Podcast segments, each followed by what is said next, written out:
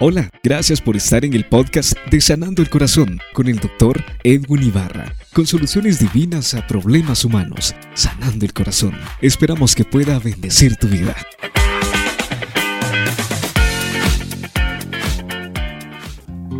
¿Cómo están amigos? Les saluda el doctor Edwin Ibarra de Sanando el Corazón. Bienvenidos a este programa de hoy. Como siempre es un gusto poderles acompañar. Hoy quiero eh, empezar leyéndoles el pasaje de Jeremías capítulo 1, verso 5, pasaje muy conocido, donde dice, desde antes que nacieras te conocí. Antes que fueras formado te di por profeta a las naciones. Es decir, Dios le dio un sentido de vida, un sentido de propósito a Jeremías desde antes que fuera a, nacer. Incluso podemos leer eh, en el libro de Efesios capítulo 1, versos 4 al 6, dice, desde antes de crear el mundo, Dios nos eligió por medio de Cristo para que fuéramos solo de Él y viviéramos sin pecado.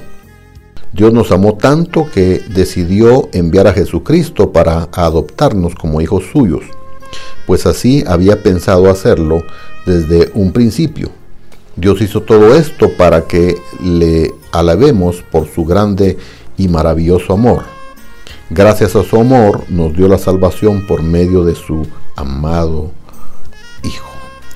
Hoy quiero eh, hablar y quizás no contestar esta pregunta porque es ilusorio poder contestar esa pregunta, pero es una pregunta existencial que todos nos hacemos. ¿Cuál es mi propósito en la tierra? ¿Para qué estoy acá? ¿Da cuenta? Hay muchas preguntas que uno se hace en el transcurso de su vida y esta es una de ellas.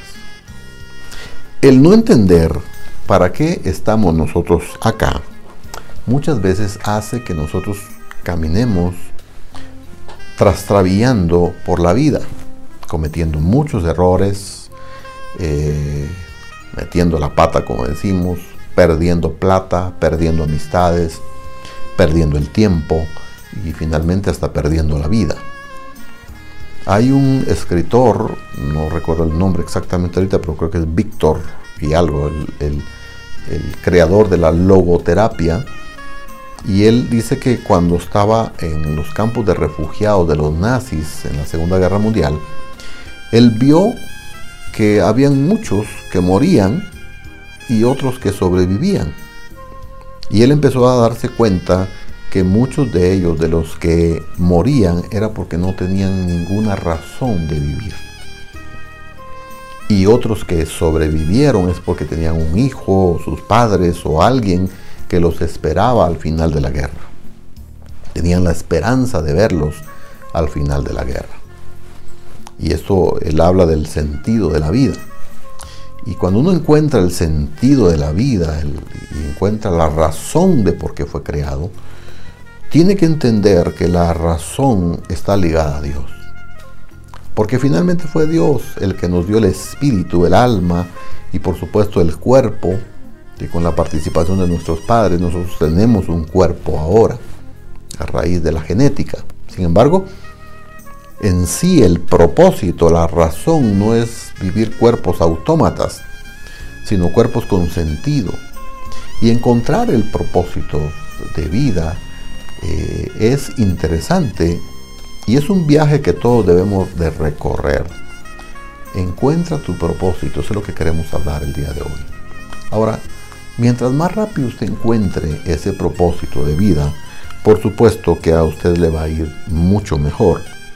Porque en la medida que usted retrasa su propósito de vida, va a encontrar que va a dar muchos, ah, va a errar mucho en el blanco y le va a costar. Ahora, hay algunos indicadores que nos pueden mostrar el camino del propósito para el cual nosotros fuimos llamados. Por ejemplo, el primero de ellos se llama frustración santa. Aquí no me estoy refiriendo a esa frustración que uno tiene de estar enojado todo el tiempo, peleando todo el tiempo. No, me estoy refiriendo a ese estado de frustración que es algo que el Espíritu Santo pone dentro de nosotros y hace que de alguna manera nosotros podamos reaccionar. La frustración santa tiene la posibilidad de que usted empiece a frustrarse eh, por la vida, a frustrarse por los matrimonios rotos, por las enfermedades que hay, por la violencia, por la injusticia social, por la pobreza, por la corrupción. Pero esa frustración no lo, no lo mete a usted en un estado de depresión, sino que al contrario, ese estado lo obliga a buscarle solución a esos problemas. Y cuando usted está frustrado, entonces dice, bueno, ¿y qué hacemos entonces? ¿Puedo pasarme llorando, frustrado? ¿O puedo encontrarle una solución a esta frustración santa que yo tengo en mi interior, que me hace sufrir, que me hace llorar de alguna manera? ¿Qué puedo hacer yo para solucionar esta problemática? Esa frustración nos obliga a buscar soluciones. Y cuando encontramos soluciones, entonces encontramos el propósito de nuestra vida. Así que un indicador que usted puede utilizar para encontrar su propósito tiene que ver con eso, con el estado de frustración santa que usted puede tener en algún momento dado. Ahora, también usted puede encontrar el propósito. Otro indicador es el enojo santo. Note usted que siempre le agrego la palabra santo. ¿Por qué? Porque usted puede estar frustrado y usted puede estar enojado y estar pecando. Y entonces eso ya no lo coloca usted en una situación. Me estoy refiriendo a un enojo santo, es decir, de esas cosas que vienen delante de Dios. Y usted dice, bueno, ¿qué hago con esto? En la Biblia hay una historia eh, muy, muy importante, muy dramática, por cierto. El pueblo estaba pecando. Un hombre eh, entró a una mujer extranjera y estaba fornicando ahí en las... Eh, mientras el pueblo estaba muriendo, él, estaba fornicando y obviamente atentando contra Dios. Entonces vino Eleazar, agarró una, una lanza y los cruzó a los dos en pleno acto de fornicación y de esa forma se detuvo eh, la mortandad que había, porque había un enojo santo. Eh, el enojo tiene que ver con esas situaciones que quiero cambiar. ¿Qué le enoja a usted? ¿Qué situación quiere cambiar? El enojo se convierte en una indignación santa cuando nosotros tenemos la capacidad de enfocar nuestros esfuerzos, nuestra unción, nuestra fe en un problema en el ámbito de producir una transformación para ese pueblo, para esa persona, para ese lugar. No olvide que los propósitos están ligados a nuestro Creador. Cuando Henry Ford seguramente construyó el auto y le puso un timón, el propósito era dirección. El timón era para dirección, no era para otra cosa. Pero no, es que este timón es para meter velocidades. Cuando usted está desenfocado, no tiene su propósito de vida y por supuesto va a perder muchas cosas a raíz de no estar enfocado. Pero esto de enojarse por unas situaciones que usted quiere cambiar, usted puede encontrar la razón de su vida por ejemplo, si a usted le molesta la corrupción, conviértase en un político, pero un político de los buenos. Un político de los que hacen las cosas como deben hacerse. Convertirse en un político de los buenos hace que uno pueda tomar la decisión de transformar la vida de otras personas. Si a usted le enoja, por ejemplo, la, la indiferencia que pueda haber eh, en, no sé, en, los gobiernos municipales. Conviértase en un alcalde y transforme las situaciones. Y usted va a encontrar la razón de su vida. Si usted le molesta eh, la situación de violencia, bueno, tal vez ser policía le puede ayudar y encontrar su propósito para solucionar un problema. Recuérdense que encontrar el propósito casi siempre tiene que ver con ayudar a otros. Aparte de que está ligado a Dios, está ligado a ayudar a otra persona. No me refiero a encontrar propósitos para satisfacer deseos personales, eh, caprichosos.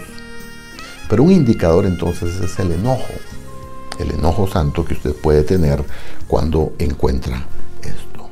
Ahora, un tercer indicador tiene que ver con las ideas que ocupan su mente. ¿Qué tipo de ideas han estado ocupando su mente en estos últimos años? ¿Tiene algún proyecto? ¿Tiene algo que, usted quiere realizar todavía a estas alturas, aun si tiene 80 años? Usted encontrará el propósito de su vida. Así que hoy estamos hablando un poquito sobre cómo encontrar el propósito en nuestras vidas y cómo nosotros podemos saber realmente hacia dónde estamos guiando nuestra vida, nuestro propósito. Esto puede hacer que nuestra vida pueda ser transformada y la vida de otros también pueda ser transformada. En la mente de Abraham Lincoln existía el cambiar la esclavitud de la raza negra. Y de alguna manera lo logró. Claro, aunque todavía hoy 100 años después todavía seguimos teniendo ese tipo de problemas. Pero alguien tuvo que detener esa esclavitud que en, un momento dado los negros tuvieron.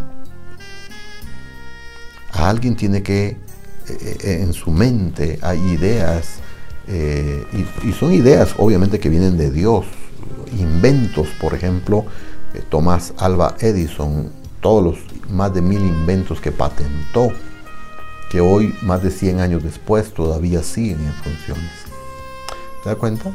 Podemos hacer las cosas como para el Señor, como para satisfacernos a nosotros mismos y por supuesto para beneficiar a otros.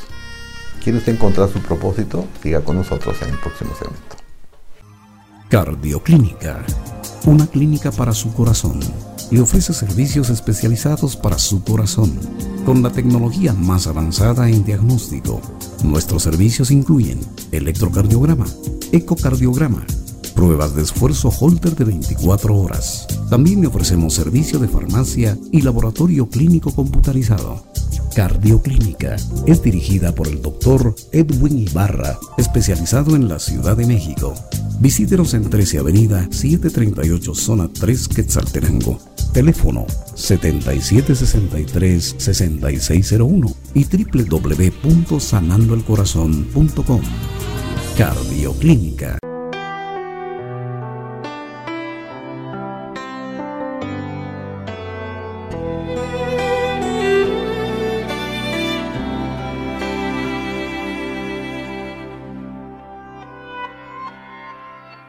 Yo he visto el dolor acercarse a mí, causarme heridas, golpearme así y hasta llegué a preguntarme, ¿dónde estabas tú? He hecho preguntas en mi aflicción, buscando respuestas sin contestación y hasta dudé por instantes de tu compasión y aprendí sentido. Y descubrí que todo obra para bien. Y que al final será mucho mejor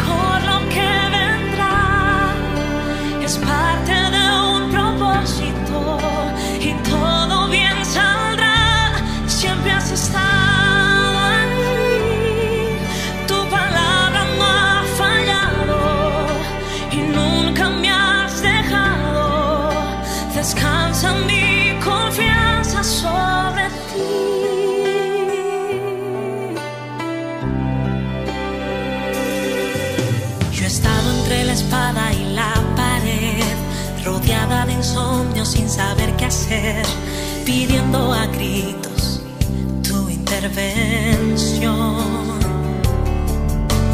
A veces me hablaste de una vez, en otras tu silencio solo escuché. Qué interesante tu forma de responder.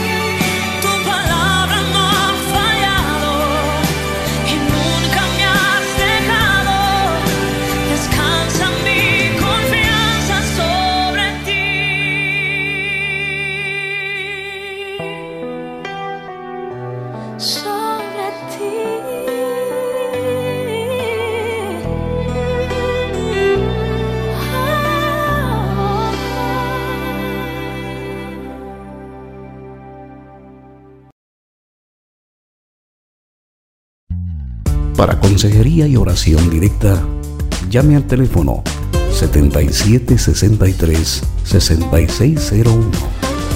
Búsquenos en Facebook como Sanando el Corazón. Síganos en Twitter, arroba Sanar Corazón o escríbanos a sanandoelcorazón arroba hotmail.com.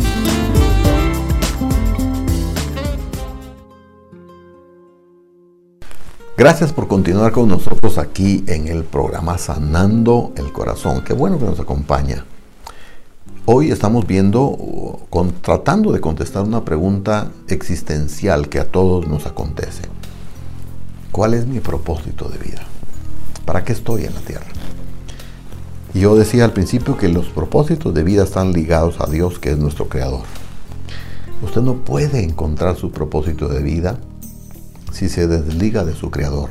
Es en el creador, es en Cristo donde usted va a encontrar el propósito.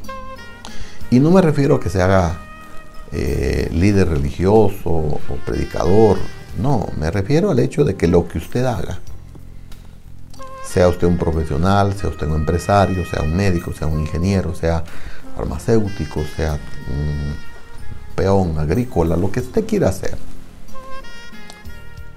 todo tiene que estar ligado al Creador. Y hoy estamos viendo algunos indicadores que nos pueden ayudar a nosotros a encontrar nuestro propósito de vida. Y hablábamos, por ejemplo, un estado de frustración santa cuando uno ve situaciones que quiere cambiar y uno dice la pobreza, la corrupción, la enfermedad, los matrimonios rotos, ¿qué puedo hacer? No es una frustración que se queda en la depresión, sino es una frustración que busca soluciones. Podemos encontrarla también en el enojo santo, eh, cuando encontramos eh, a un Moisés, por ejemplo, muy molesto y quebrando las tablas de la ley a causa de el pecado que la gente estaba cometiendo allá abajo. Mientras él estaba en santidad con su pueblo, con su Dios, la gente estaba pecando y eso lo enojó tanto que él dijo tengo que hacer algo. Pero podemos también tener eh, ideas que circundan nuestra mente por años y ahí es donde encontramos muchas veces la razón de nuestro existir. No olvide usted el pasaje que leímos al principio de Jeremías 1.5. Antes que nacieras te conocí y te di por profeta a las naciones. Ya te conocía y ya te tenía una asignación. Así que nadie hayamos nacido sanos, enfermos, con algún defecto quizás de nacimiento eh, con algún defecto genético, algún problema genético, todos nacieron con una función. Una madre en una ocasión, su hijo, un hijo tan esperado, nació con síndrome de Down. Y se frustró y lloró, se deprimió. Y sin embargo, pues el niño empezó a crecer, a crecer, a crecer. Cuando el niño tenía alrededor de 8 o 9 años, lo llevaba ella al parque y ella estaba siempre peleando por la situación de frustración de su hijo que había nacido con síndrome de Down, que no, ella no iba a poder tener nietos a causa de esto. Estando en el parque, había un señor eh, borracho, eh, alcohólico, tirado eh, en una banqueta. Y este niño llegó y lo llegó a abrazar. Y la madre se sorprende al ver este acto de amor de este niño y cuando este niño nace, o perdón, este niño eh, abraza a este hombre alcohólico, este hombre empieza a llorar, a llorar, a llorar, a llorar amargamente. Tiempo después, ellos se separan, este hombre se va a su casa. Un tiempo después esta madre está otra vez en, el parque con su niño y encuentra eh, eh, está con el niño corriendo otra vez y él, de pronto se le acerca un hombre muy bien vestido y le dice, señora, eh, me permite, y la señora se asombra, sí perdone, así con cierto grado de desconfianza. Usted quizás no se recuerda de mí, pero su hijo fue quien me abrazó, el único que me abrazó en mi estado de alcoholismo, de suciedad en que yo me encontraba.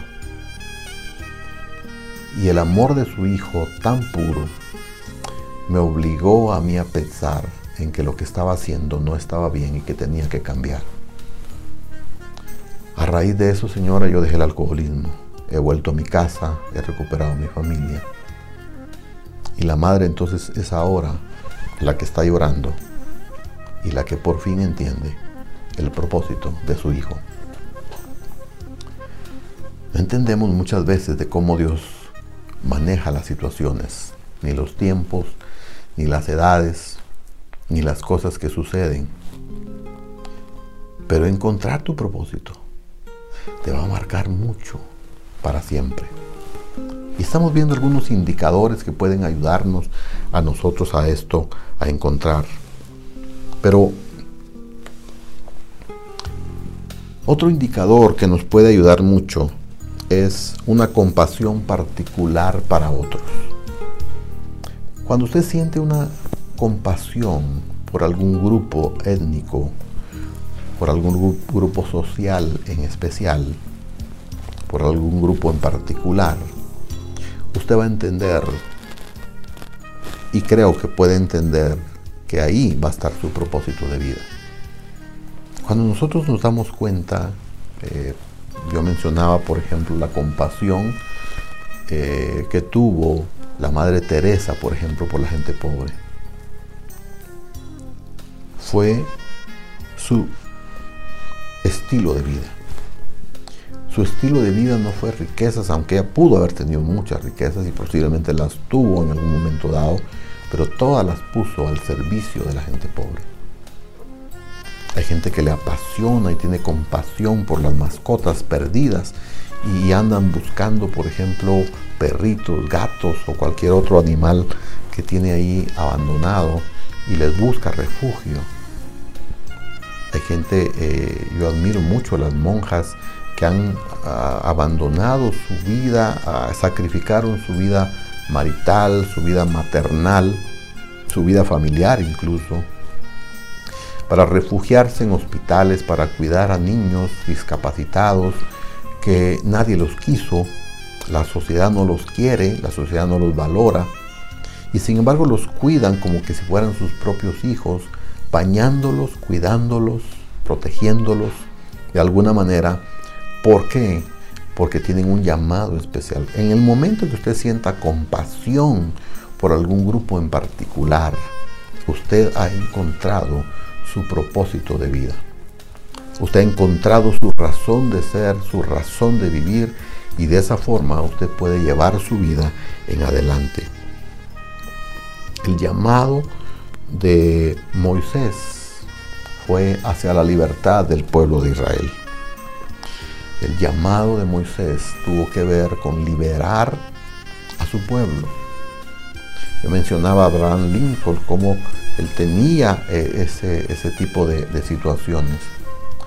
Esa compasión por los, por ejemplo, los hogares rotos, lo puede hacer usted convertirse en un consejero. Esa pasión por los enfermos lo puede hacer convertirse en médico. Esa pasión por anunciar el Evangelio lo puede convertir en algo predicador. Así que los indicadores, la compasión que usted pueda sentir por otros puede ayudarlo. Pero también hablo de una pasión santa. Esa pasión que viene de parte de Dios. Por algo, yo les decía, por ejemplo, del apóstol Pablo, como el apóstol Pablo sintió una pasión enorme por compartir el Evangelio. Y es más, él tenía un dicho, una frase que dice, ay de mí si no anunciar el Evangelio. Y era tanta su pasión que a él pudo viajar por toda Europa y Asia anunciando el Evangelio, pudo evangelizar mucho más que los doce discípulos. El apóstol Pablo fue mucho mejor que el apóstol Pedro y todos los demás, porque expandió el Evangelio a naciones donde no se había predicado, porque no eran naciones judías, eran naciones gentiles. En una ocasión él entró a una ciudad y en esa ciudad lo sacaron a pedradas y lo sacaron arrastrado fuera de la ciudad. Él se levanta, porque lo dejaron como medio muerto. Él se levanta, se sacude sus heridas, se limpia y entra otra vez a la ciudad. ¿Y sabe a qué entra? a animar a los discípulos. ¿Cómo así? ¿Cómo animar? Si yo, yo en lo particular, me hubiera refugiado en un hospital o hubiera buscado un avión y me huyo de ahí rápidamente porque en ese pueblo no me quieren. No, pero él volvió a entrar a ese mismo lugar para animar a aquellos. ¿Por qué? Porque él tenía una pasión que lo consumía. Cuando usted tiene una pasión santa, no pasión desordenada, sino una pasión santa, usted va a encontrar el propósito de su vida. El propósito para el cual fue llamado. Y esa es la razón de nosotros de estar aquí. Apasionados por sanar el corazón. Yo espero que usted pueda encontrar su propósito, su dirección, la dirección de su vida. En el momento que usted encuentre su dirección, usted también va a encontrar la felicidad. Porque no está la felicidad en encontrar dinero, aunque eso produce cierto grado de satisfacción. Pero encontrar el propósito, créame que eso no hay dinero que pueda compensarlo. Quiero orar por usted para que Dios le ayude a encontrar su propósito de vida. Padre, en el nombre de Jesús, tú nos creaste, tú nos formaste y tú nos diste designaciones divinas sobre la faz de la tierra. Y no sé si en la eternidad también las tendremos, pero sé que aquí en la tierra las tendremos. Y las tenemos designadas por ti. Te pido en el nombre de Jesús que nos ayudes a encontrar la razón de vivir. En el nombre poderoso de Jesús. Amén. Gracias por su compañía aquí en Sanando el Corazón. Lo esperamos en un próximo programa. Hasta pronto.